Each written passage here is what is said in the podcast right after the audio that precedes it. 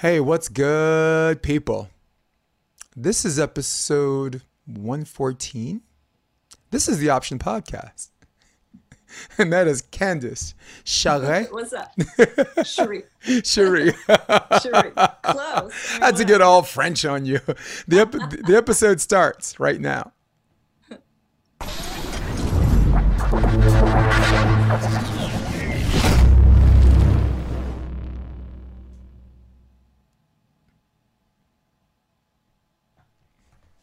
What's good, Candace?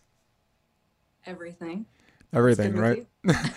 oh, it's pretty good. I actually, um, yesterday, a previous episode, I had a uh, nice long discussion about veterans, um, ho- homeless veterans, and stuff like that, allowing, finding ways for them to access benefits that are there. Uh, Mm-hmm. of- uh, he- a nice long discussion about the the difference between throwing money at a problem and the management of, of said resources, which is why Yeah. you could see two companies that have the same amount of money but one's doing well and one's not. And I, I think it has, there's a correlation that suggests it has everything to do with the allocation and management of, of uh, or execution of those resources. So, Absolutely. but I don't know. We, we. I mean, we, we might talk about homeless vets and this and that. Ladies and gentlemen, this is Candace Shari, right? Yes. Sorry. okay. I got all French on you. I was like, Shari, Cha- Who, who, who, who wants this. Shari? Yeah, it is French. I even have the little doodad at the end of my name. Oh my God. what that thing's called, but yeah, my mom actually named me that because she knew in utero that I was going to be a, a singer. She always thought that I would be a singer, and I've I've been a singer my whole life. I've been performing and all over the place in the entertainment industry for a very very long time. So she gave me that name because she knew and she manifested it for me. So Dude, we, the word manifest is all over your bio. yeah. so tell me slash my people what exactly um, you are um, i don't even know what the title is is, is it a, a manifest specialist or is it uh, um, it's de- definitely I- i'm very very intrigued and i'm very i'm, I'm, I'm in many ways impressed that it's it's a health and wellness thing in which you you've manifested your own title so what the, what exactly is the title is is the title of what of what it's called if if you can compartmentalize it to a name Yeah, I mean, I, I consider myself a trauma healing manifestation coach. Right. So I focus heavily on trauma healing and uh, removing limiting beliefs.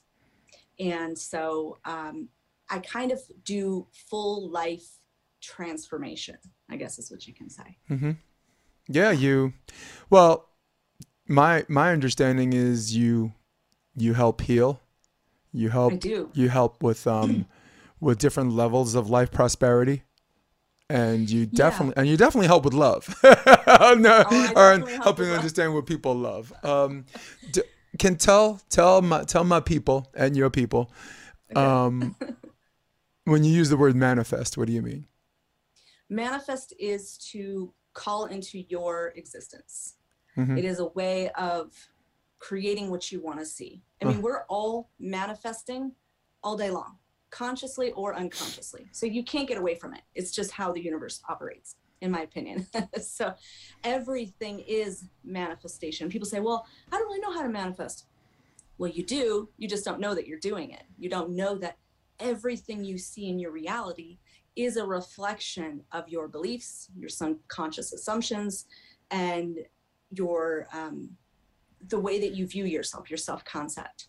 So I basically teach people how to take what their current reality is that's generally like this. You know, we're raised in a certain way, we're brought up to believe certain things by our parents, by others who are very influential in our lives, could be grandparents or whoever. and so as you know we're a child from zero to seven we don't even know. We're just in full subconscious like download. So as you get older you're still operating from that same programming just in different forms So I guess manifest and and a metaphoric as well as a uh, as a literal sense is, is creating and, and creating and recreating. yeah Would I be would I be would I be safe? yes Would I be Yes, would- okay? Would. I be not great- canceled by saying that? Yeah. yeah, that is a great way to say it. yeah. Creating and recreating. Yeah, all the time, Mm. every second, you are calling into yourself something that's you know repetitive or something new Mhm. for you. So it's we have the choice to change anything and everything in our life.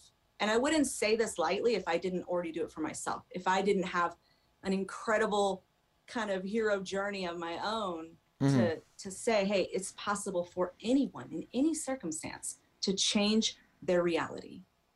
And I think that's the intriguing part, um, because we are all born in different places, different financial situations, different settings. Um, our starting blocks, as far as manifesting, is, is always different. Some people have to run 150 meters for the 100 meter dash. Some people, Yeah. you know, they're you're born here, and that's that's that's it. And sometimes it just seems like there's no hope, and and and a lot of people have become accepting of that.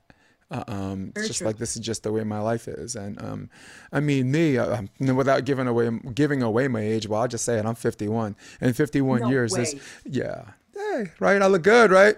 Yes. Yeah, I don't look cow, 50, I I look- you were in your 30s. I know. I, I, Oh I- you know what I always tell my friends? I tell them I don't look 50. I look like a like a ugly 35. ugly. Cre- creeping on little ugly. girls. Hey, little girl. don't you look nice today? Uh, uh but no, but but um, I've definitely had some points in my life where I'm like, all right, this is it, you know. And if this is it, I, I, I'm okay with it, you know. And there's definitely some points in my life, this is it, but it can't fucking stay this way. Yeah. you know, like to sure. quote Tupac, and you know, I'm, Mama said there'd be days like this, but I'm pissed because Mm-hmm. shit stays like this. Uh, um, Right. and your story is very intriguing because it shows a demographic of people, and and it, they're large in number. They're just not talked about because no one feels sorry for y for for your type of person. All right, you you um. As- Aspired to be a singer. You were almost born to be a singer by name, right? Uh, uh, you went out there and you kind of did your thing, and you were touring, and you had something that you you thought in your predetermined mind was fulfillment Yeah. and yet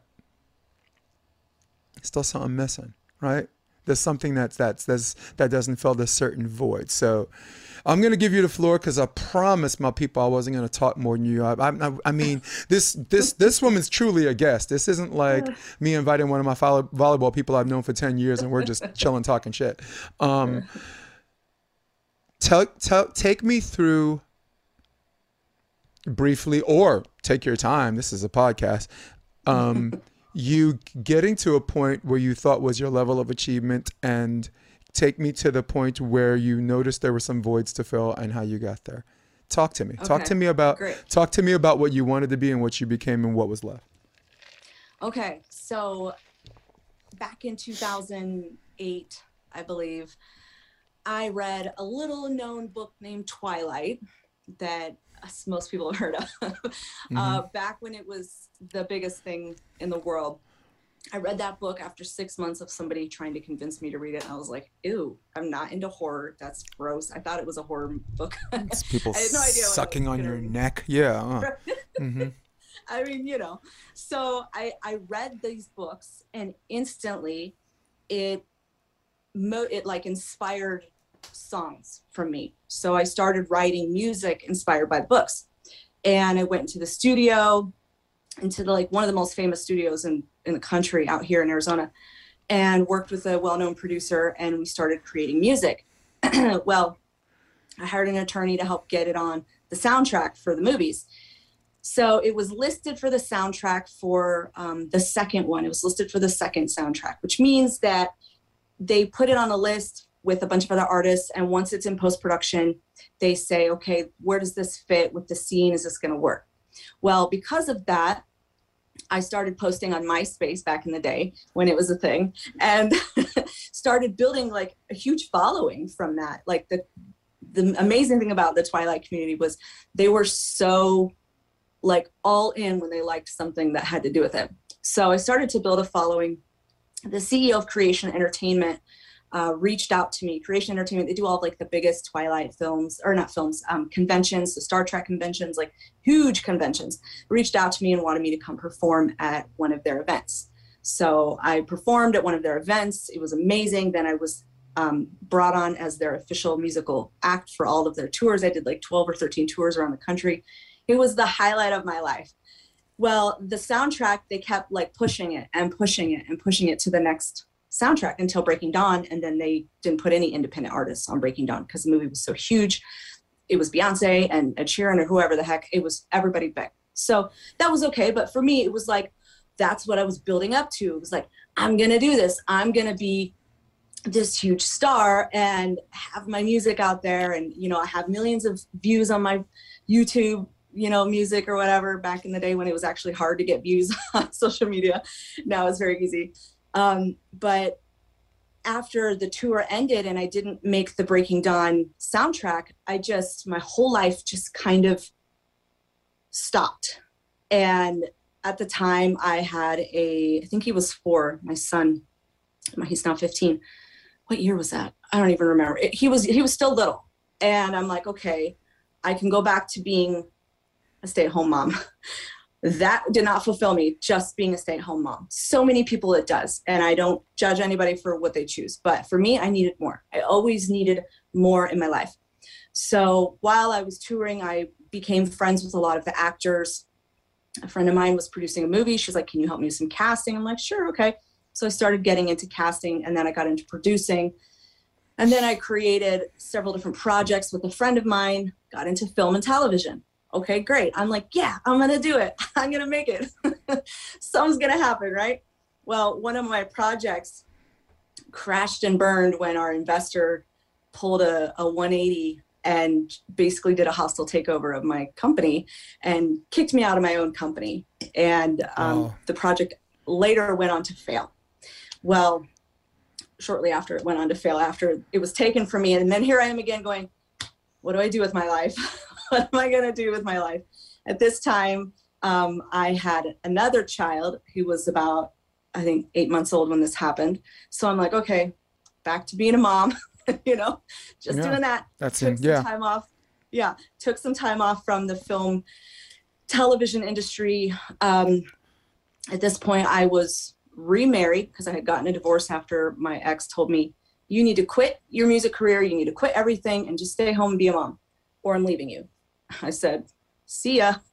yeah. You're not going to tell me that I can't have my dreams and my passions when I'm really good at multitasking and doing everything else.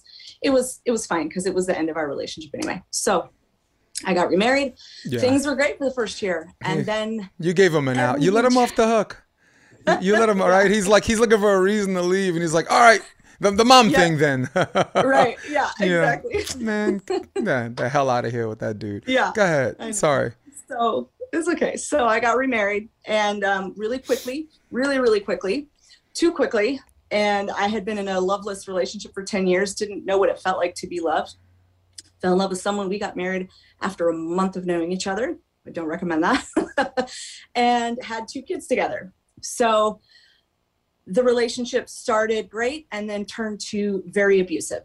And I completely lost myself. I lost my my film drive, my he was t- trying to take over my film career, everything.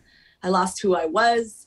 Uh, I was five months or two weeks postpartum, and he wanted to go into why I was a terrible mother and I wasn't getting up early enough, even though I was up every night with a crying baby, taking care of this baby by myself. Anyway, it's not really the story, but I do want people to know that uh, I haven't had like a, just a privileged life where you know everything was hunky dory all the time. It really wasn't. Um, thankfully, I was able to leave that marriage and break away from that. And, um, you know, I got two beautiful children from it. But then I had to figure out how to rebuild my life. I ended the relationship with no home, no money, all of the debt. Um, I'd been a homeowner since I was 18. He came into my life with, I had all of the money, I had the home, he had a van and $500 to his name. And I built a business, he got the business. Literally, Jeez. I walked away with nothing. It was, it was a, a very sad story for me at the time. It is. Well, it is sad because you look at the guy with only 500 bucks and living in the van yeah. and you're like, that's sexy as hell. I mean, I know, I know. You know, that's you guys supposed to be I the smarter. You guys are supposed to be the smarter gender, man. no, I'm I know we were I'm, I'm, supposed to be. Mm, I'm messing with you. You know, I'm not vilifying know, and I'm not being judgy. I, I mean, come on. I know. I'm too old for bullshit. But go ahead. Yeah no i'm not taking mm. offense. It, obviously it was it was a bad choice. But it was the choice that i needed to make because i wouldn't have the knowledge that i have now without those choices. So i mm-hmm. can't even judge it. I can't even i've i've forgiven him. I've realized my part in in the breakdown of the relationship the breakdown of myself. And you know started from I had to move in with my mom and thankfully she had a beautiful guest house i could live in with my kids and rebuild my life. So for the last four years i've been rebuilding my life. And i had always known about the law of attraction. I'd always known about it but i always felt like something was missing from it. I always felt like okay it's great and i've tried to use it so many times and i get so close but it's something is always missing. It doesn't fully translate to living my dreams and it wasn't until I, a friend of mine sent me some books from Neville Goddard, who is the father of the law of assumption. He's been dead for like 50 years, but he's Yeah, 72. one of, and so, yeah, exactly. Yeah. And so, um, one of the, some of the best teachers have studied his work, like Wayne Dyer, Louise Hay, uh, I believe Joe Dispenza, I believe Tony Robbins has studied his Mhm. work. So he's somebody that a lot of the big coaches that I admire and and you know think are are wonderful in, in their craft um, have studied. So she sent me his information. I started reading it and I felt like I was breathing air for the first time. I said, "This is what I have been missing." Yes, and and Neville teaches you he studied and he created basically the law of assumption which is everything you assume becomes true everything you assume long enough and hard enough is hardened into fact you are the creator of your reality not the universe out there saying well this is meant for you this is meant for you you know spirituality woo woo stuff it's i'm responsible for my reality i'm in charge Mhm. nobody can tell me i can't have what i want and i've always been kind of a brat that way where I didn't take no for an answer. And I was just like, okay, I'm just going to keep going. I'm just going to keep going. And it's what saved me. And I kept going instead of ending my life Mhm. and feeling like completely hopeless. Even if I wanted to, there was still this no, we're going to keep going. We're going to find something better. That drive that's been inside of me. So I started studying his work, and I've st- since then now have read over 300 hours of his lectures and his books, and probably not to toot my own horn, but one of the most um, educated people in my niche on the law of assumption. So, because of how much work I've done on it, how much I've tested my own theories and my own self and my own life, well, I started reading it. I connected with another person who also was was a big Neville person. She had a little Facebook group that she was building, and she's like, "Hey, you know, let's maybe work together." And I'm like, "Okay, I know business. I've always been an entrepreneur. I've always started businesses. I know how to start a business." She's coaching. She, you know, is teaching me things, and so we kind of, you know, collaborated. Well, her philosophy started to change and and and was not really in line with what I knew to be true. So we parted ways and I started effortless manifesting. And April of 20 2020 was it? Yeah, April of 2020 I started the business and I had like 130 people in my Facebook group and now there's 9,000 of them and I've built a beautiful, successful coaching business and created a reprogramming method based off Neville Goddard's technique called revision Okay. technique, Mhm. and completely, it's completely transformed my life. I'm remarried with the most amazing person that I could ever possibly imagine, and it wasn't without a lot of struggle there too. There was a lot of issues in our relationship that I had to go and heal Yeah, you gotta break all of my old crap. You, you know, gotta break some eggs and make an omelet. Yeah. exactly so and and now i'm an expert on helping people manifest a specific person manifest love heal their life so that they're not constantly in this Mm. programmed loop of this is what i do every day. I can't do anything different you know Yeah. because it's not their fault.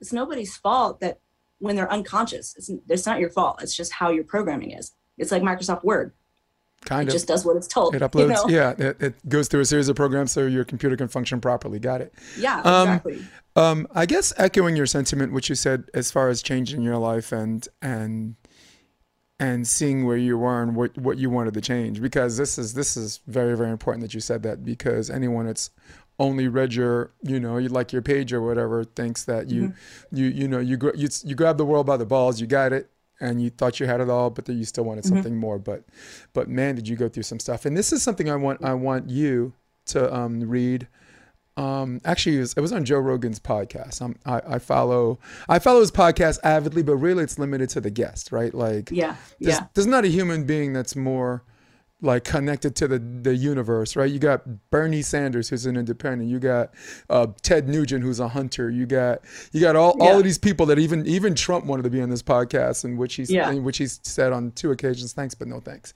Um, mm. So basically, I'll read this, and you probably can't see, but I'm going to zoom in on it. He said, My advice is you have to think of your life in terms of a temporary situation. You have a finite amount of time, and it could be a good time or it can suck. And if it sucks, you have to fight to change it as if your life depends on it because it mm-hmm. really does. So when you started talking about what you went through and these these ups and downs, which seem almost like residual downs.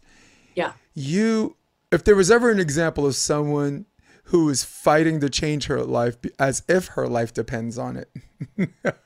yes, it's so weird because I, I, I put that quote up on my social social media platform, um, under my personal one, um, uh-huh. and it's and then you tell a story like that. That's funny. and, and, then you tell a story like that. So yeah. So nice. You, you you took us through some of the some of the some of the roads that that led to a level of prosperity. So I want to talk on different levels. Let's talk about the one that few people care about. Because right no someone has money right? They have prosperity they got a beautiful wife and this and this way but they still feel empty. Yeah. Yeah. And that was something when i was reading your thing i was like you know what? Those people have to be careful. Like sometimes what you if you get what you want you got to want what you got. Mm-hmm. You spend your whole life wanting something, and then when you finally get there, and you're like, either it's not exactly what you wanted, but you and, and you try to appreciate it, right? Because there are worse situations, yeah. but you think you but you want more. Some and in some some instances, you feel like you deserve more, right? Sometimes you yeah. go through a, a whole bunch of shit, and you're like, I deserve more than this, you know. Yeah, so, um, sure. some things that might I I think some things that might scare away people from you are terms that we as we as a society uh, associate with being um, n- not creepy, but like taboo, like mysticism. Yeah. Right. That's sure. that's a word that's used uh, when yeah. associated with Goddard. All right. Now, and I, I, actually pulled up his Wikipedia page while I was listening, um, because I did some reading on him. But the Wikipedia page has like this this one paragraph summary that's supposed to define this man's the, his his whole fucking journey, which is ridiculous. Yeah. uh, mysticism, Bible, um, um, it's one of those things that are like when you start talking to someone and and you start they start using these words and they look at you like wait a minute are you trying to get me to join the army you know so, just something like that That's so funny. mysticism well self-help self-help is uh, is is boss that's time tested yeah. and and there's no there's no cancel culture in the sure. world that's going to change self that's going to make right. make um self-help a negative inference so how You've been in the position where you've kind of feel, felt like you had it all, but there was something something missing. What mm-hmm. was it? It was knowing that I'm not a victim anymore. When we look at our life as a victim and we say, all of this has happened to me, I had no control, this and this and this, it might have been the truth at the time until you become a conscious creator, until you know that you are creating your reality based on your beliefs unconsciously when I stopped looking at myself as a victim and I stopped blaming the world, blaming my ex, blaming my parents, blaming whatever the heck, I felt so free to say, I don't have to feel like that anymore. I don't have to look at people and say it was your fault. No, I'm responsible now that I'm aware that I can create and change the past is what I actually help people do. Change the past that the brain believes it's changing the past.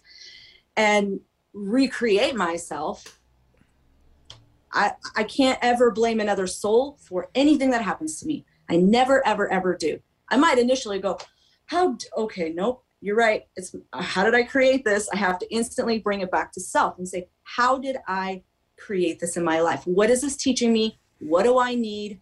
Like if my husband's pissing me off, I will let him piss me off and I will say, you know what? I need some space. I need some time. And I will go in my room and I will meditate and I'll say, what is this?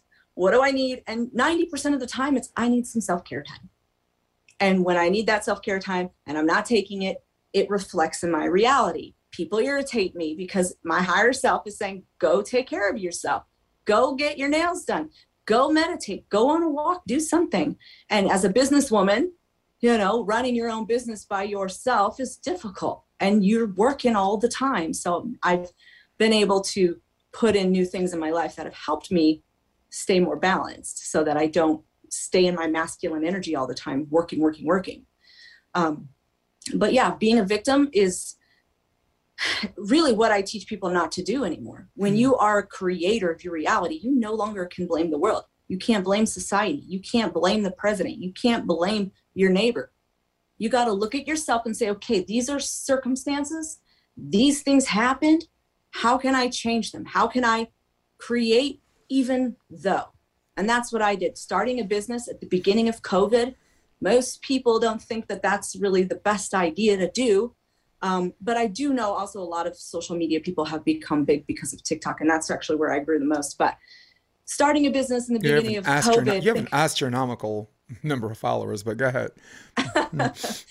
yeah, I mean, I haven't even spent that much time on TikTok. I started recently spending a lot more time, but there was a time where I was only posting like once or twice a week, and if I went ham on it like six months ago, it would be it, it would be even bigger. But that's okay.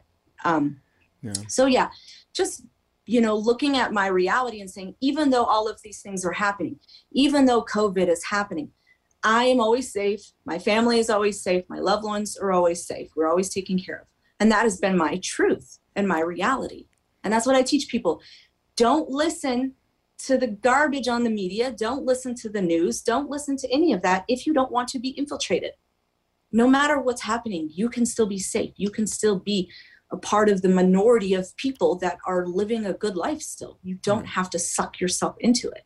You can grow. And I'm, that's not saying that people in your family aren't going to suffer from COVID and that people might die. Obviously, that might still happen, but right. it's how you are preparing yourself for the ability to look at life and say, I got this. I got you. I got you. You know. Yeah. A little side caveat before I say what I got to say about that that I find intriguing. Okay, you're a life coach. Yes. I am. Um, I'm. I guess I would say I'm a lifelong volleyball coach. I've been playing the sport for 30 years. I've been coaching for 21, and I've been doing color commentary for 10. Um, okay. But from the coaching aspect, as infinitely different as people think coaching sports and coaching life are, uh, the the one common denominator that has given volleyball players that I coach prosperity, and has given the I guess I'm, I'm by some assumption I'm giving um, what you have done that's given your your people prosperity yeah. is the ability to take care of things you can control. Taking care, uh, for example, um, if let's say I'm coaching an NCAA team, I, um, I've coached NCAA for, for whatever, but using I was I was John Mayer's assistant at LMU for a year, just as an assistant, uh-huh. just just kind of like more like from the outside looking in as a Dovo, as a director of volleyball operations, just filming, uh, giving the coaches feedback. Um, you control the gym time to prepare your season, like your physical or whatever. You um, they we have uh, sports psychologists. You control the time you spend with them. You control. Mm-hmm um, the amount of time you maximize what you think you need to get better at practice, or whether you, whether you're going to practice and just do a whole bunch of things you're good at and feeling good about yourself, or, or whether you you get your ass kicked and you're like, all right, you know, I got my butt kicked, I mm-hmm. didn't feel good, but I didn't like not learn something today. So I, I just find it intriguing that at, at every level, at, at least the, the, the best of the best, the people who we, we classify as the ones who've made it you know, mm-hmm. and, and life, and also succeeded as as these elite athletes. they always take care of their, their controllables. They always take care. Those are the ones that have a heightened emphasis on things they can't control. Like mm-hmm. in, in beach volleyball, you can't control the wind, right? If it's a windy day, and from ocean to strand, if if if you're trying to pass a ball and the ball goes up in the air and it starts here and it finishes like eight feet over there, you can't control yeah. that. You can't control that. Um, you know, a ball hits the top of the tape, rolls over. Someone, you know, someone accidentally gets an ace. You can't control those things, but you can control practicing in the wind. You can control uh, things on that happen on your side of the net. So, mm-hmm. um, that was just a, a, a, side caveat that I didn't mean to go so long on, but but I thought was no, super necessary for all intents and purposes of what we're talking about.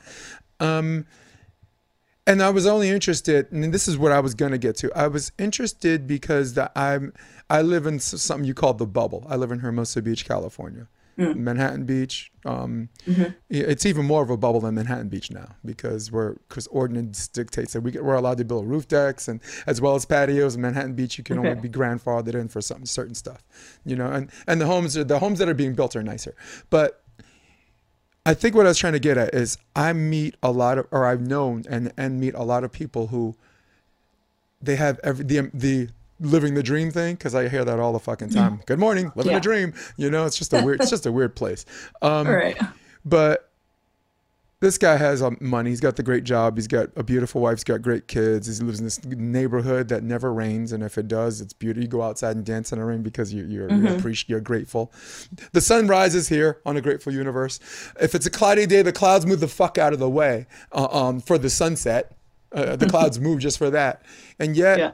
some of these guys are unfulfilled this guy actually killed himself. No one knows why. He he just this one decided mm-hmm. to end his life. You know, I'm not gonna name names inside or outside yeah. of my circle, but there were at least and the last three years there've been three suicides that were like none of us saw it coming, including the people that were close to them, and and they mm-hmm. kind of had it all. You know, maybe one guy we saw it coming because he was he was he I don't know we he kind of had uh, something we call a screw loose anyway. You know, so yeah. But there are people who don't sympathize with that kind of person. Um, mm-hmm. And they don't understand and they're dismissive, right? But then there's sure. the people who say, I don't understand. But the way they say, I don't understand is, I want to understand. You understand the two levels of people, yeah. right? Someone's yeah. like, oh, I don't get it. And but they're, I don't get it is more judgment you know, uh, you know, like I had a sex sex podcaster uh, from the Man Whore podcast, you know, mm-hmm. talking about multiple partners, right? Not and someone's like, I don't get it, but, but the way he yeah. said, I don't get it, he, he ain't trying to get it. But then yeah. there's some people I was like, I don't get it. I want feed yeah. me more. So that's Educate why, but, but, but that's why I, I came to you uh, on on a different level because it's it's and it's important to talk about because people who don't have all of those things think that them not having all those things is not is the reason they're not fulfilled. Mm-hmm. And right, I mean, who yeah. wants to talk about the problems of rich people and good-looking people who have cars and houses? Right, please, Sif- right? Yeah. It's sympathy. No, it's in the dictionary between shit and syphilis. I don't, I don't care. But um, um, sorry, me and my, me and my descriptions. Okay. But that's why I asked you when you were in a position where you thought you had it all and there was something missing and that's why i asked you what was missing and that was it. Yeah. Okay. I get yeah. it well and, i totally and to, get it. Mm-hmm. and to like i want to comment on that because i think that a lot of people they have this idea of i'll be happy when. They're mm. chasing the joy right. and they're really they don't understand what they really need. They think oh the money's going to bring me the happiness which money does help your happiness. I'm not yeah. going to lie. Just levels, is, right? Yeah. It, yeah, it help if you're a miserable person when you got money, you're probably not going to be any happier. But mm-hmm. if you're a relatively happy person and you get money, that money could afford a medical procedure for your family or something. You know, there's benefits to it. So I never demonize money. Money is just energy, really. It's just an exchange of goods and services. So it's not to be preach. it is what it is. Yes. Yeah, it's mm-hmm. just a way of providing things. So, um, but a lot of wealthy people, a lot of wealthy, rich, good looking people who do end up taking their life, they're missing the fulfillment of what their soul actually says because they probably were raised to work really hard or make money, be an entrepreneur, do all of these things, but maybe they wanted to just be a travel blogger, or maybe they wanted to be an artist and just paint, but instead they're in a corporate boardroom Instead, they're opening 45 companies and doing all of this hyper masculine work when their feminine side, because every person has masculine and feminine energy, it's not gender related, but no, but it's the best way feminine, to convey. But go ahead.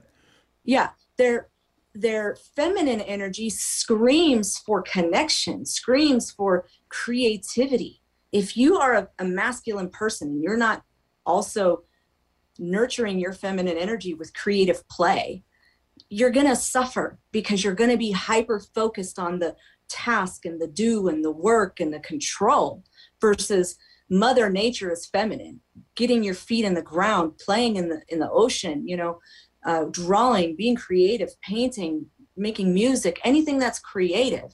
Most of these people are probably not nurturing their creative energy so they're just stuck in this rut of i gotta do i gotta do i gotta do and they're addicted to it they're addicted to the next win to the next how much more can I get? You know, how much more money can I obtain? Mm-hmm. What is their real purpose, though? What is their purpose in life? Is it to change the world? Is it to come up with a brand new thing that's going to save lives? Like, what is their purpose? Most of them don't know their purpose. They're just operating from status and trying to keep up with the Rockefellers. You know what yeah. I mean? So why is it's no, go ahead. Why is creativity and all of those things associated with feminine and the other associated with masculine? Because it, well, it in, in, in our society, it, it is weird like that. It's like if you're not mm-hmm. working hard enough, you're not a man. You're not like a real right. man. And, and and it's time tested. It steers this direction, and and we and I mean you, you use this as a reference, if not to convey, but to to to understand our our, our historical patterns as human beings mm-hmm. and, and the behavior that's consistent with it. But but I guess I I'm, I'm and I sound like I'm pushing back a little bit, and maybe I am. Why why um feminism uh, or fem, fem, feminine is associated why is feminine associated with creativity and all those things and masculine associated with with the other the the whole business the hard work and all that shit yeah, so that's a that's a really good question. And from what I have studied about masculine and feminine energy and other teachers of this, uh, the feminine comes is a reflection of Mother Earth. Like Mother Earth is the creative life force. Mother Earth literally grows everything. it is from the earth to you know to the sky like everything about the earth is creative it's mm-hmm. building plants it's creating oxygen for us, it is clouds, it's everything in the creative aspect is the earth. And so they associate it with the mother earth. The feminine flow is to be, and if you study feminine people, very feminine people, they tend to be more productive when their feminine energy, when their creative energy is nourished. For me, as a feminine woman, I I am more feminine than I am masculine, but I if I'm out of balance in either, I, I feel it. If I'm not being creative, if I'm not taking care of my body, if I'm not moving, if I'm not dancing or singing or doing something, I feel stagnant. I feel just blocked and closed and irritated and just ugh. So if I'm feeling like that and I go and I do a creative task, it instantly opens me up. So yes, as men, if you look at children, children are all feminine, boy or girl, it doesn't matter. They are feminine. They are in their feminine energy until probably puberty is when it starts to, their masculine energy starts to take over, if they're boys and if they're masculine people.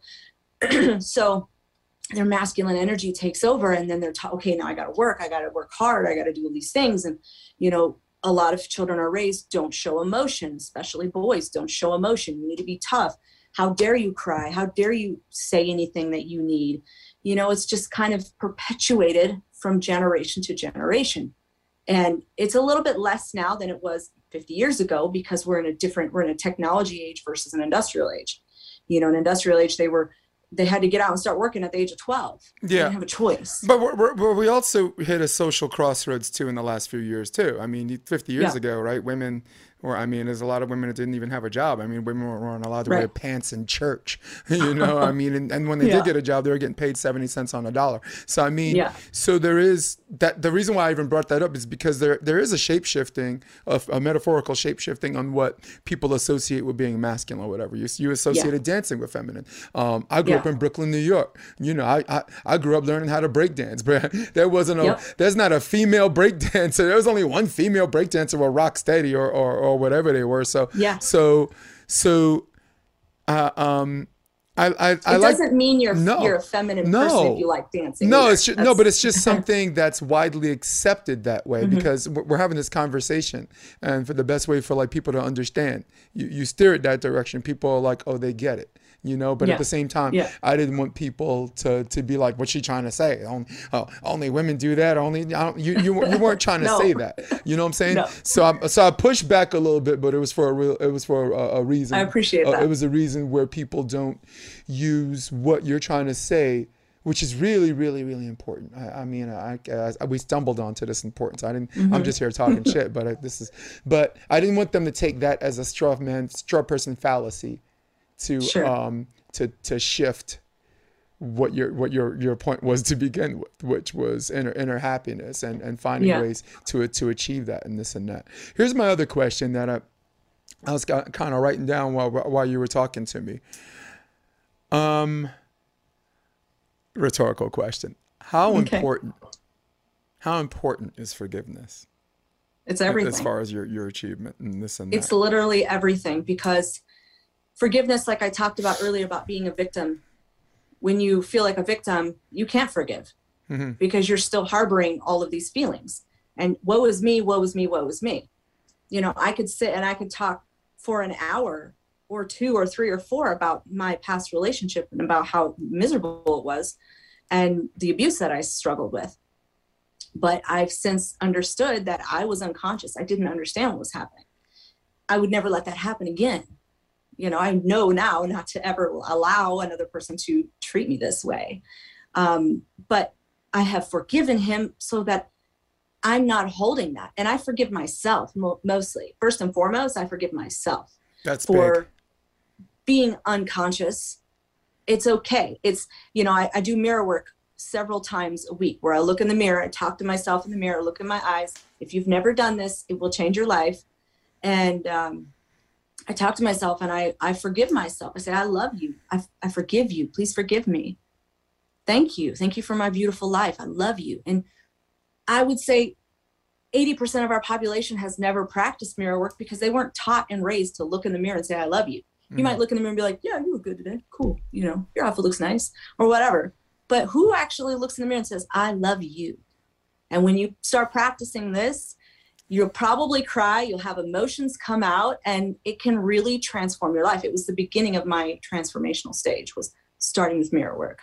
So Yeah. forgiveness is really it really is everything because you're you're just you're taking the responsibility and saying i'm responsible for my He sings really fast. Sorry, your um your sound is out. Hold on one second. Your sound is out. Your sound just um your sound uh, moved to a di- Who is that? your sound moved to a different channel. okay there we go sorry All right, cool. my phone my phone is connecting to my car my husband just got home i guess um, Someone in the car was like, "Who is that?" I'm like, "Who are you?" he said that yeah, no. Someone Oh said, "Who gosh. is that?" And I'm just like, "I don't know who that is." Okay, i'm but so sorry yeah, but um no, that that was know. actually hilarious. I don't even think I'm gonna edit that part out. I think I think we're just gonna leave It's that real. in just because it was fun. just real Yeah. so But there's something liberating about um, not having someone live rent free in your head. yeah Uh, there's something freeing about saying, you know what, it's it's all good. You can, I mean, forgive and forget are are are, are, are. Uh, I mean, they're not always kissing. They're not always strange, um, Sure. married to each other, but they are ki- they are kissing cousins. Um, Yeah. You know, I mean, you can forgive them and forget them in that regard, but Sure. but there's nothing more liberating, and at the same time, the burden of responsibility. Uh, um, um, it's such a weird cross crossroads, right? Because forgiving seems easy and it's not. You Mhm. know, like let's say someone, let's say someone cheated on someone, right? Like the power, the per, the person's power to forgive, it sucks because now it feels like the burden's on them and they weren't the mm-hmm. one that did the cheating, mm-hmm. right? The burden's on them to to to put it into this box and say, hey, you know. I forgive you, and that Yeah. sucks, you know. So I mean, Yeah. there's certain levels of forgiving the transgressions, and and it's scary because, Candace, it's getting worse.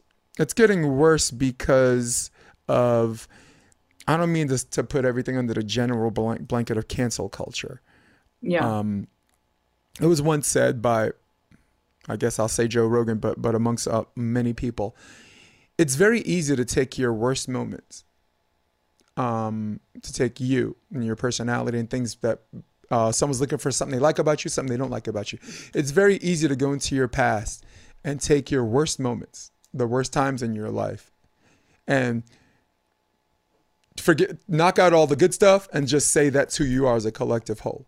It's very easy for if you uh, as you continue to build your brand and your face is out there somewhere along the way someone's going to find something something you said 10 years ago where you weren't that person and you mean to say it or you were that Yeah. person but you're you're but it was two decades ago and you're and Right. you're, you're far removed from that person and to attack you um Yeah. And those kinds of people never apologize because they think there's no forgiveness because they don't have the power to forgive Mhm.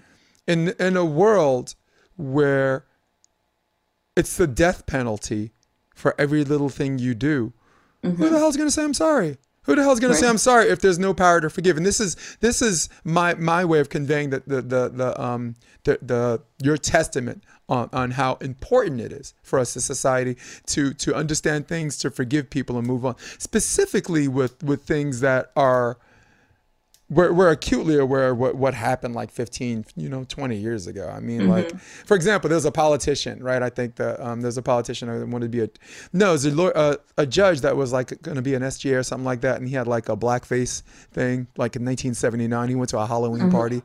I'm like do you think the guy's racist come on stop you know and i'm mixed my mom's black my father's white so so and i'm like do you, do you actually think that guy's racist? Do you think that's who he is now? That was 1979. Right, You know, you're not right. going to give him this job.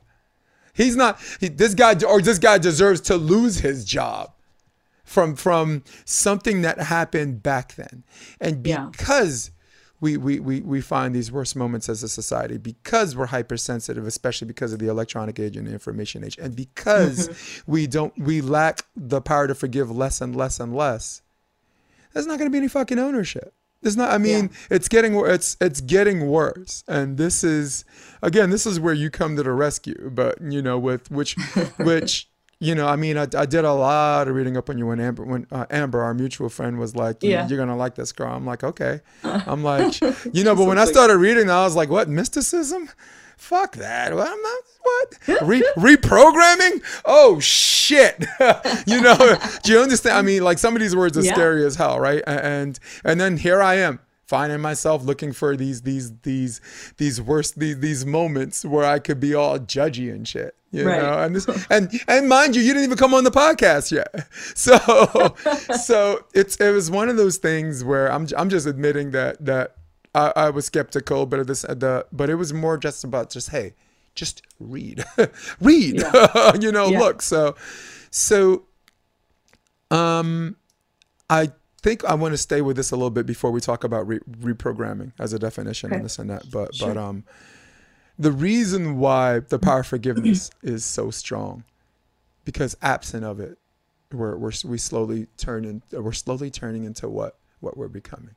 This this death penalty for every little thing you do. You know, you, you said something five years ago. You're you're fired now.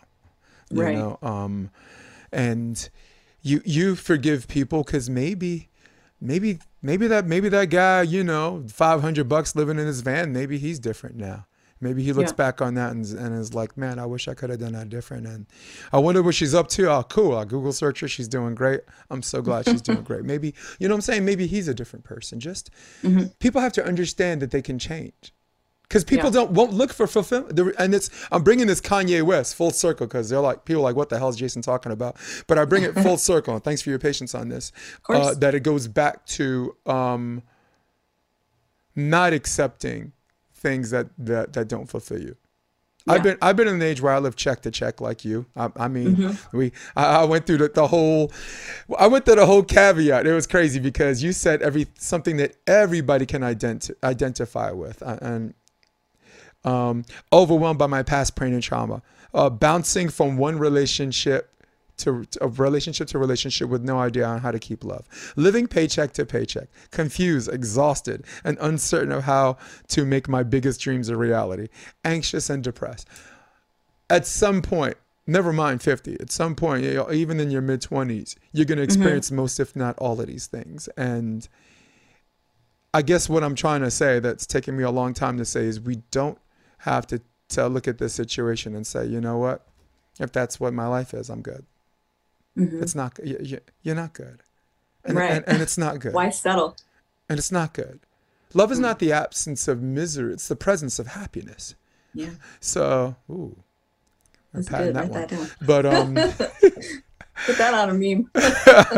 freaking patting that man. I want somebody Yeah. taking that one from me, and that's where you come in. That's where you come in. And if there's anything you want to add to what I just said, uh, um, let's do it. Floor is yours. Oops. Sorry. It's all right. I'm like, who's that? People be calling me in the middle of our. Mm, I know. Yeah. Hey, hey, So- hey, you up? you up? I've had a couple of those. That's before, I'm not gonna listen. We listen when we're in our twenties. We we get those at two o'clock in the morning. When we're when we're in our, our like thirties, forties, and fifties, we get those like eight o'clock in the morning. Are you Right. up? So same message, different time. Yeah, exactly. So anything you want to add to, to what I just said about not settling, about not because there are some people that it's happened so long, it's so residual, and it does, that doesn't seem like there's any hope. You know, of any Yeah. any change. It's certainly no change for the better. Maybe change for the worse. Uh, It's it's Yeah. almost um, absurdism. Like it's it's very consistent with theater of the absurd, right? This Yeah. circular action where you're you know every act you're right back where you started from except it's a little bit worse like Beckett Yeah. like waiting for Godot Rhino- rhinoceros maybe maybe um maybe some man equals man I'm not going to attack Brecht like that but but um sorry floor is yours Okay. accepting accepting this versus not accepting this Yeah, I I always live by the philosophy of I do not take no for an answer. And that includes how I view myself, what do I what I allow. And uh, Neville always says not to take no for an answer. Persist, have brazen impudence, which means persisting and until you get what you want. Mhm. Live in that mindset until you get what you want. So just because your circumstance says XYZ, that is a direct reflection of your beliefs. That is a direct reflection of your unconscious assumptions that have been created forever or for five years or two years or however long you've been focusing on that one thing. And so you can change that. You can change how you view yourself. You can change how you show up for yourself and it will reflect. It doesn't have a choice but to reflect because that's the way the law of assumption works. So never ever ever settle for less than the best for yourself. That's what I teach people. If you want the best, you freaking get it. Mhm. Don't let anybody tell you no. Imagine all of the successful people that we both know if they took no for an answer. We wouldn't have an iPhone.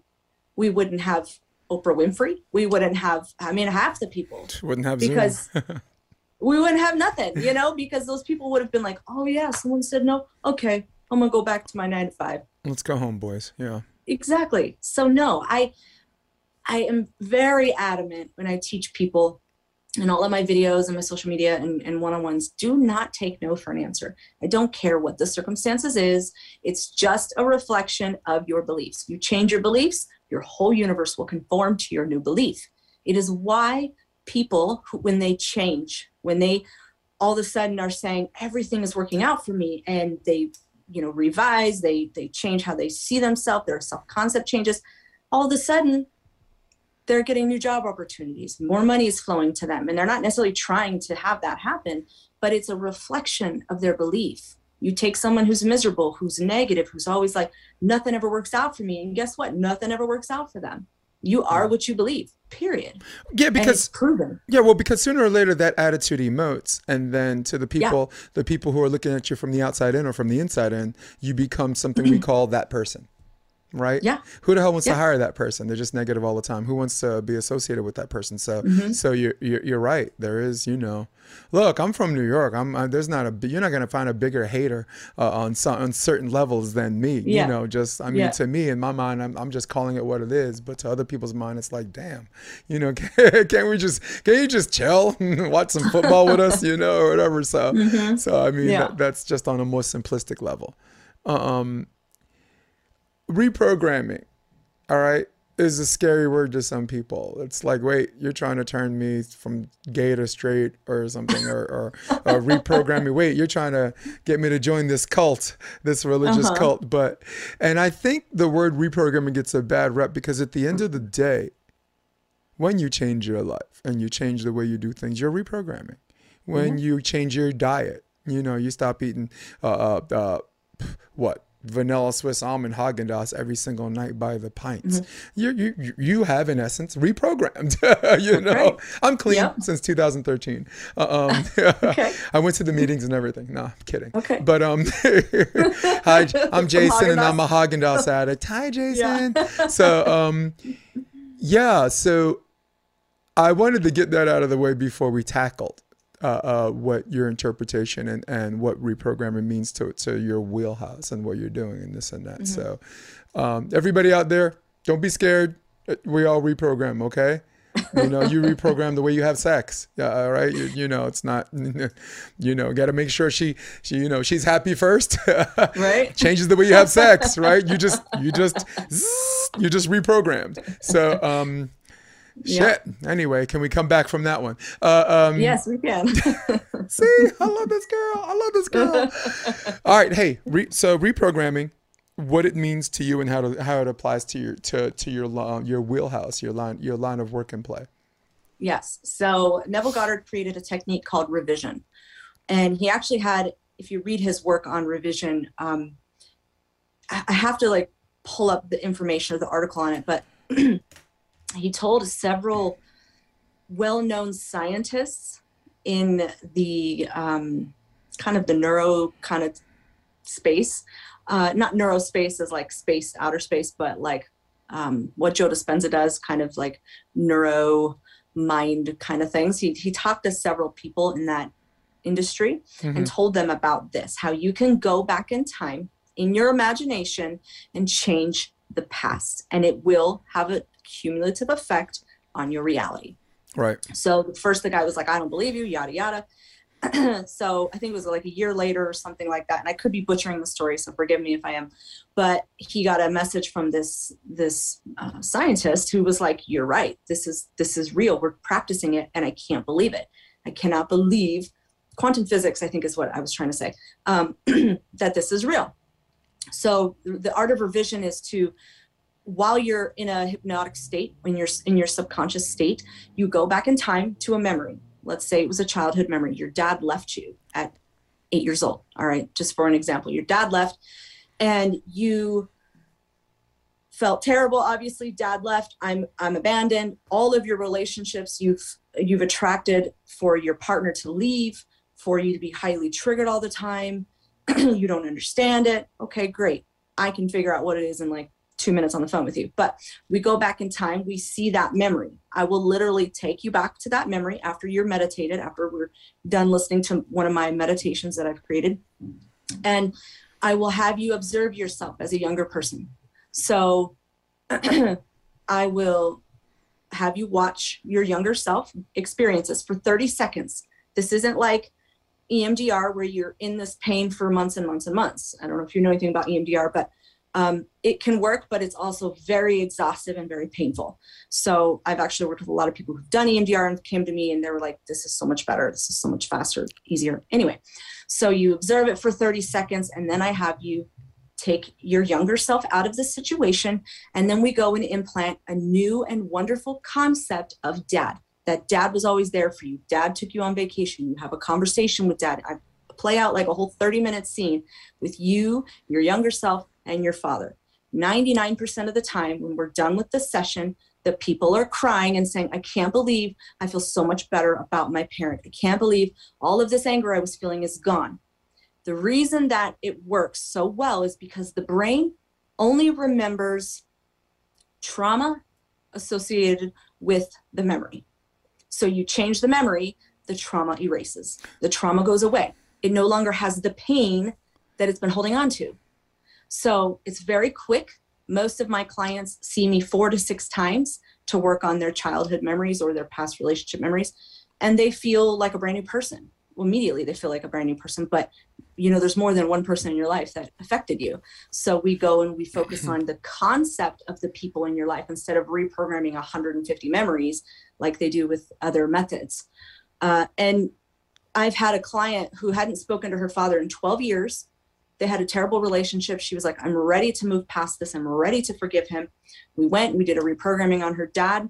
Two weeks later she reached out to me. She said or no, she told me two weeks later her dad reached out to her to rekindle their relationship after 12 years.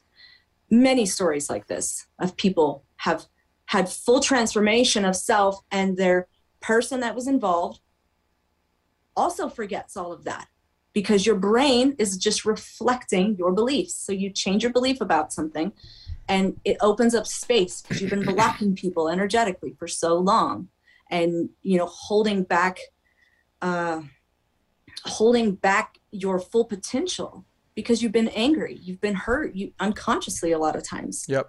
Yep. So it's very so, quick, it's very effective and powerful. So as far as reprogramming, for example, like the the whole dad thing, using that as an example because that's where we are.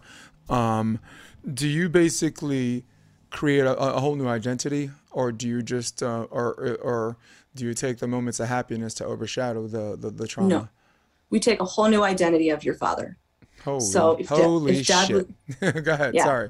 Mm-hmm. If dad was terrible, dad now is amazing. And your brain, mm-hmm. 99% of the time, will believe it right away because mm. of how we're doing it and how I take people to have a conversation with their parent too in their imagination and they're able to say everything they need to say to their parent. It works for parents who've been passed as well. My dad died five years ago and I've done a lot of work on him mm-hmm. and it's been transformative for me and also for my clients who've had parents that have passed on. How long does um, that stay away? The, the... Permanently. Huh?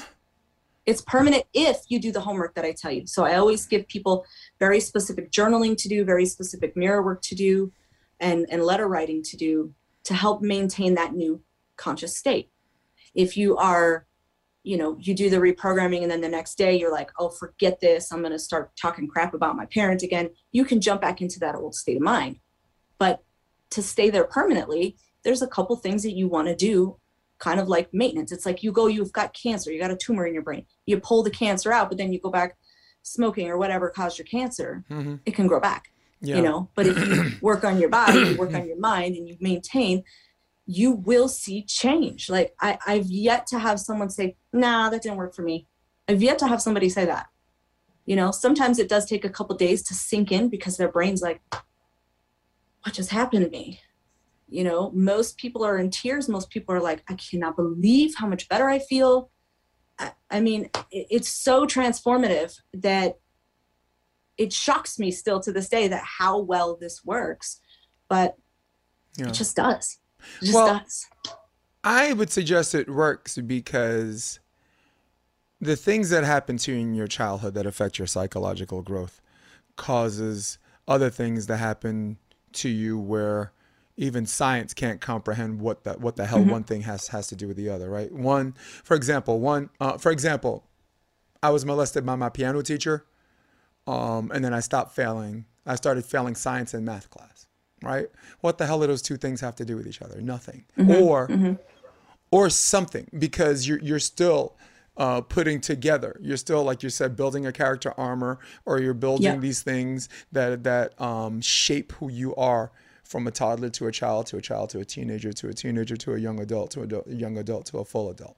It can, Yeah. and it can, it, and it's it's a lifelong process, but like the completion of that psychological development where you can function like a mammal, that could happen at 25, that could happen at 20, you know. Yeah. And um, you ever see Silence of the Lambs? I'm not a horror fan. I could right. not bring myself to see that, All right. unfortunately. Well, without scaring the, the shit out of you too much, um, um, Agent Starling is an uh, FBI kind of a rookie, right? That has to get into, get in the head of a psychiatrist because the psychiatrist might have information on how to catch a serial killer named Buffalo Bill. So they warned her.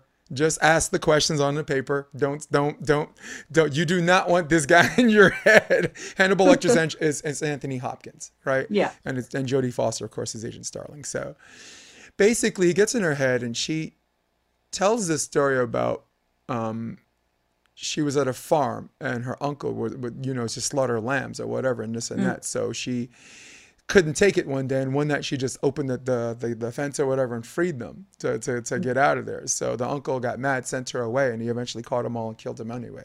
And she would con- continuously have nightmares, uh, recurring nightmares of the lambs, uh, uh, whatever. So I think his question was in the through line of the entire movie, skipping through all the bullshit. He says, "So do you feel like if you catch Buffalo Bill, that these lambs, I just stop having these nightmares and the lambs stop screaming?" And she just goes, "I don't know."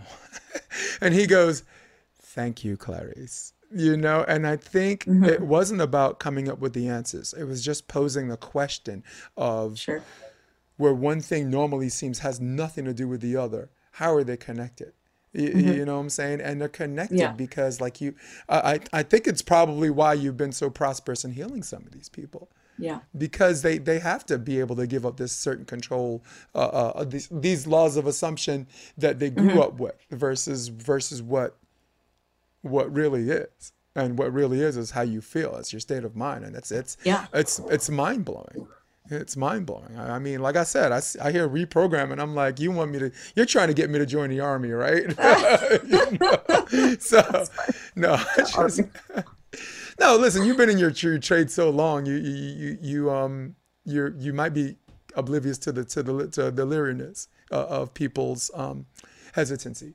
you, you know, and me, Yeah. I, I'm less. I'm less so because my I'm I.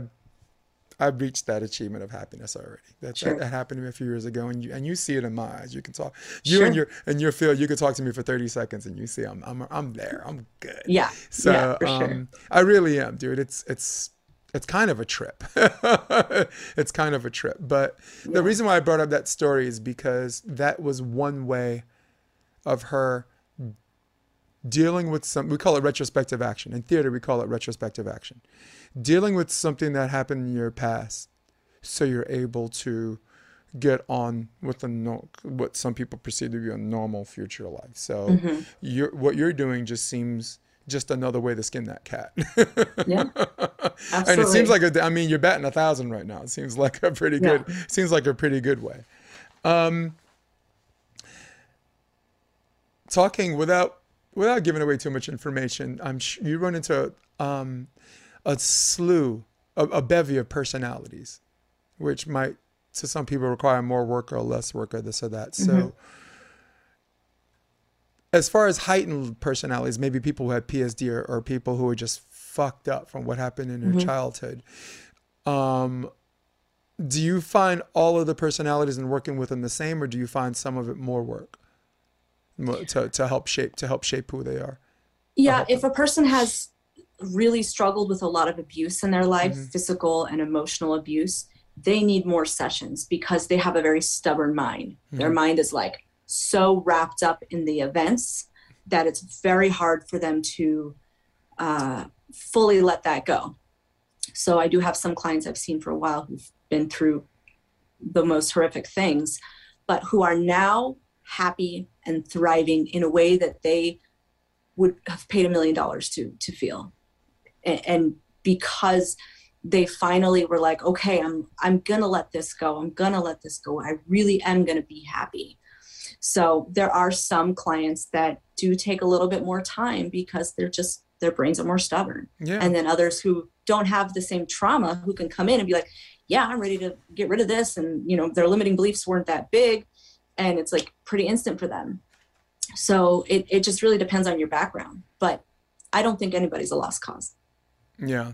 I mean, it's, I mean, it's everyone's fear. Like, what if they go through all this and, and, and everything that happened rears its ugly head again, you know? Mhm. But man, you got something that's happening on a permanent, if not indefinite basis, which is, um, Yeah. which is And- and- impressive, which is absolutely impressive. So. Um, yeah, it's, it's good work. It's good work. I, I mean, I got to where I go. I, I mean, if I knew you back then, it would have been easier um, instead of the path that I had to steer to get me, you know, to get me to back to where I am. You know, I mean, Sure. me, the my inciting incidents. I was a returning adult student.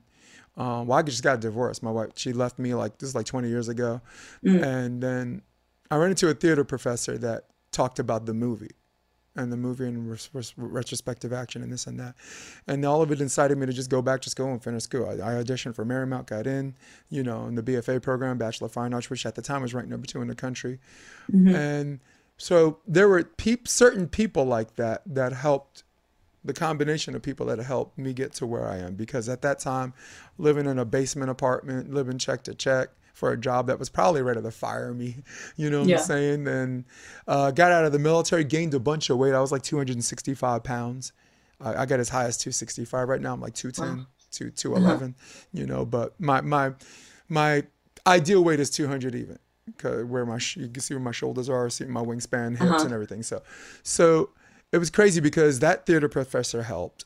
Um, I had a class called Movement for Actors by a, a, um, a professor named Fay Simpson. She's pu- published on something called the Lucid Body, Okay. Lucid Body Movement, understanding the ma- seven major chakras of the spinal cord.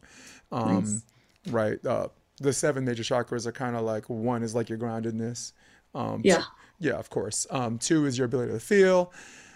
Three is your ego identity. Four is like your heart ability to love and be Mhm. loved. Fifth is kind of um, the the ability to speak and hear the truth. Six is the Mhm. ability to see. Seventh is the ability to know. So right, Yeah. and all of these are somehow connected to the spinal cord, from the the coccyx to the sacrum, to the lumbar to the thoracic, to the cervical spine, seven vertebrae over here to the occipital bone.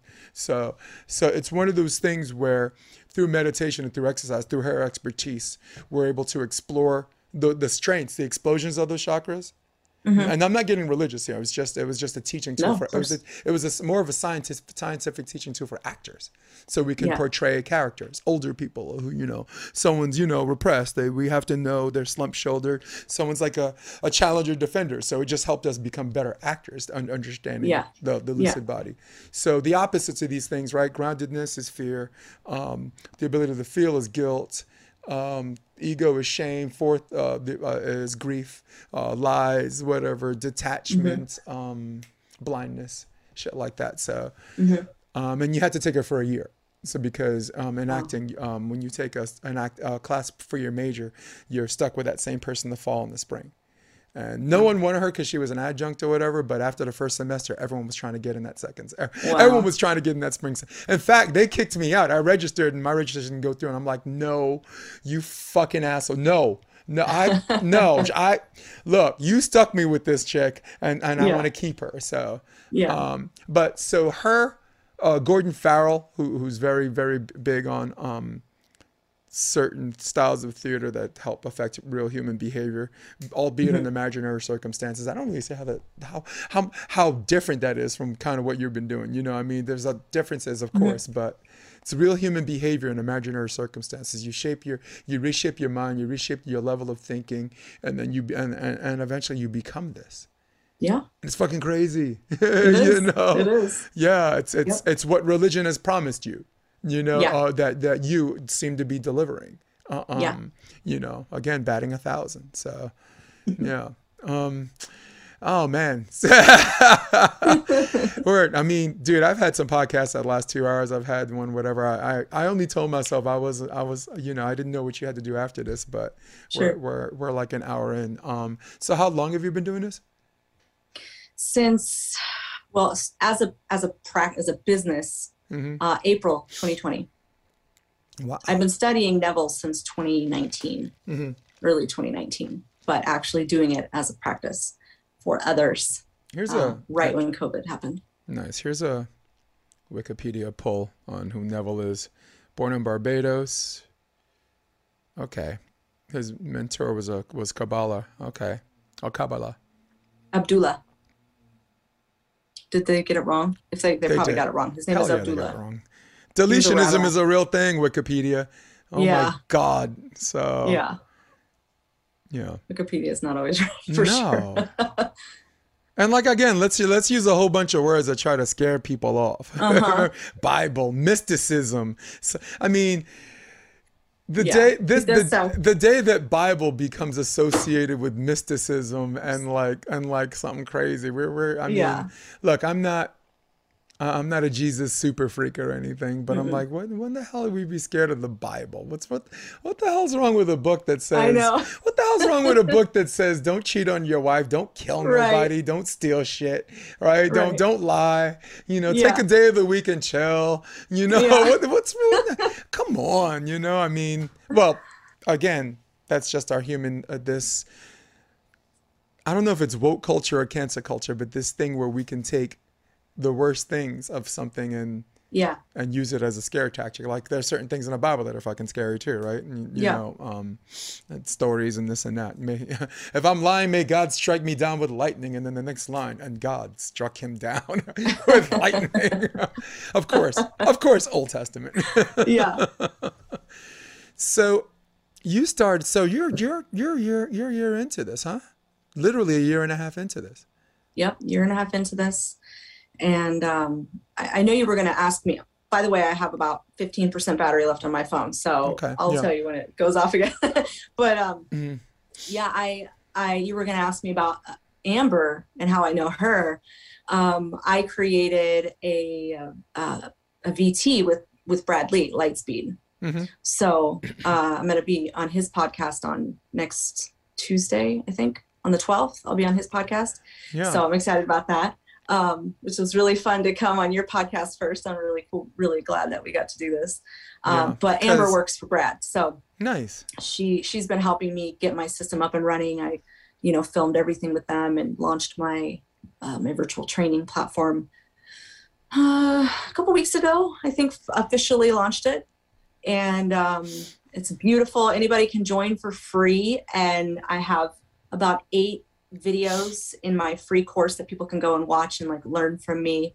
Um, and then I also have a like a VIP group where there's like 113 videos like 56 hours of my content for like a fee every month that you get to have group coaching with me like it's it's really che- it's too cheap it's really cheap Yeah, they get um, off but cheap. then i have what yeah, they get off cheap.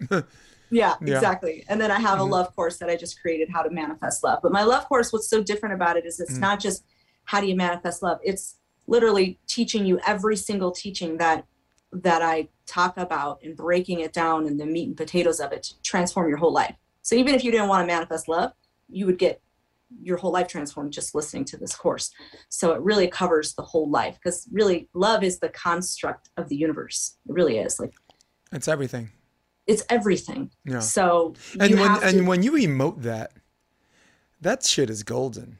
yeah You know, people that, that see from the outside in that want that see something special about you and they're like, "What is it about? What is it about you?" It emotes. It- it- you know, and I mean, people say they they don't they can only believe or acknowledge what they see. I'm telling you, what you feel Yeah. based on what you see is a real freaking thing. Yeah. And I'm really glad to talk to someone who that that's in in their wheelhouse to talk to Yeah. to, to say these absolutely things. You know, I always say, I always say, if it's not love, Mm. I don't identify with it.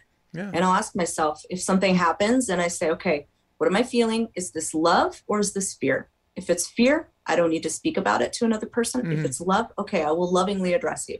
But if it's fear, it's something that I need to go and break down within myself and say, Mhm. what is this teaching me? What's the message? Yeah. You know, off So- camera, I'd love to tell you a story of what with my significant other, um, Kelly. We're together ten Yeah. years, but there was a, a certain trip and there was a question that that changed our that changed our relationship forever, and it was uh, Yeah. yeah, and I'd that's love to hear it. and that's yeah, that's not everybody's business. I said it once in the Sure. podcast, but I, I'm she's not comfortable with me talking about her, so yeah, no problem. so, call uh, me anytime. I'll tell you off camera. But okay. before we go and before your battery dies, you were you were uh, promoting and telling people where they can find you and this and that. So let's be a little bit more acute. Let's be more specific Okay. on particular sites. Um, what's the name? What's the name of your website? What's the name of your Instagram handle and your TikTok? People want to know more about Candace. Candace, I need you to save my life. Candace, I just want to love Candace. I'm tired of all this trauma bullshit. T- Candace, I'm broke. I'm broke. I need some money. How, how can I get with Candace? Well, my website is effortlessmanifesting.com. Very easy. Everything you need is on there. It will link you to my virtual training platform. It will link you to my love course. It will link you to my social media, uh, my Facebook groups. I have a Facebook group right now that you can join for free that's got almost 9,000 members in it. Mhm. I go live in there, all sorts of stuff. My TikTok handle, they don't really, oh no, the, the TikTok handle is the same, effortless manifesting. So if you type that into the top, there's a couple copycats, but they don't have any videos. So Right. people trying to be me, but they can't. And, uh, I and know. then- Some of them try to rhyme, but they can't rhyme like this. That's right. That's right. Sorry. Uh, and then Instagram is um, effortless manifesting LLC. I had to add that because someone had my name originally. I was like, what are you doing with my name? So effortless manifesting LLC. Yeah, I Let's gotta see, do it. I, I gotta do like an. INC next an uh, an ink next to my option podcast. Right? know. dude, what's up Yeah. with people? You know, Yeah. trying to trying to hook on and pull back like a horse. Nah. Okay. All right. So cool. Um, wow. I guess that's it. Um, this is an awesome, awesome episode. Amber Thank you thought so that she'd be a good guest, a good fit for what I'm trying to do with with my podcast. Um, I'm redoing my website for everybody else, theoptionvb.com. I use I only put it up so people knew knew can know where to find the audio and the video ver- uh, versions of these. But Mm-hmm. now that it's had the legs of its own, and now that I know why I'm doing the podcast, because I didn't know why I didn't Yeah. before. Now I know, and now now I know my four pillars. This is definitely un, under the category of health and wellness and just better in life. And this is this sure. is this is what this is about. This is about me posing the question using those four pillars: entertainment, current events, health and wellness, and sports, um, which is my wheelhouse. So so listen for everybody out there. Candace might love you, but I. I you know, I usually say I don't love my can't stand it, but today, no, I think I love all of y'all too. I think I love I love each and every one of you just because this That's woman right. came on this show. All right. That's so right. for all of you at home, for all of you about to get some lunch at the lunch line, for all of you on your iPad, for all of you on your desktop, who runs the world, old school, old school. For all of you on your droid for Candace Charee. this is episode 114 of the Option Podcast. I'm Jason DeBeas. I'm going to hit my music. Stay with me. We're out. Come check out the Option Podcast on OptionVB.com. It's also available on iTunes and Spotify and on YouTube under the NY Varsity Sports handle. You're going to love what you hear.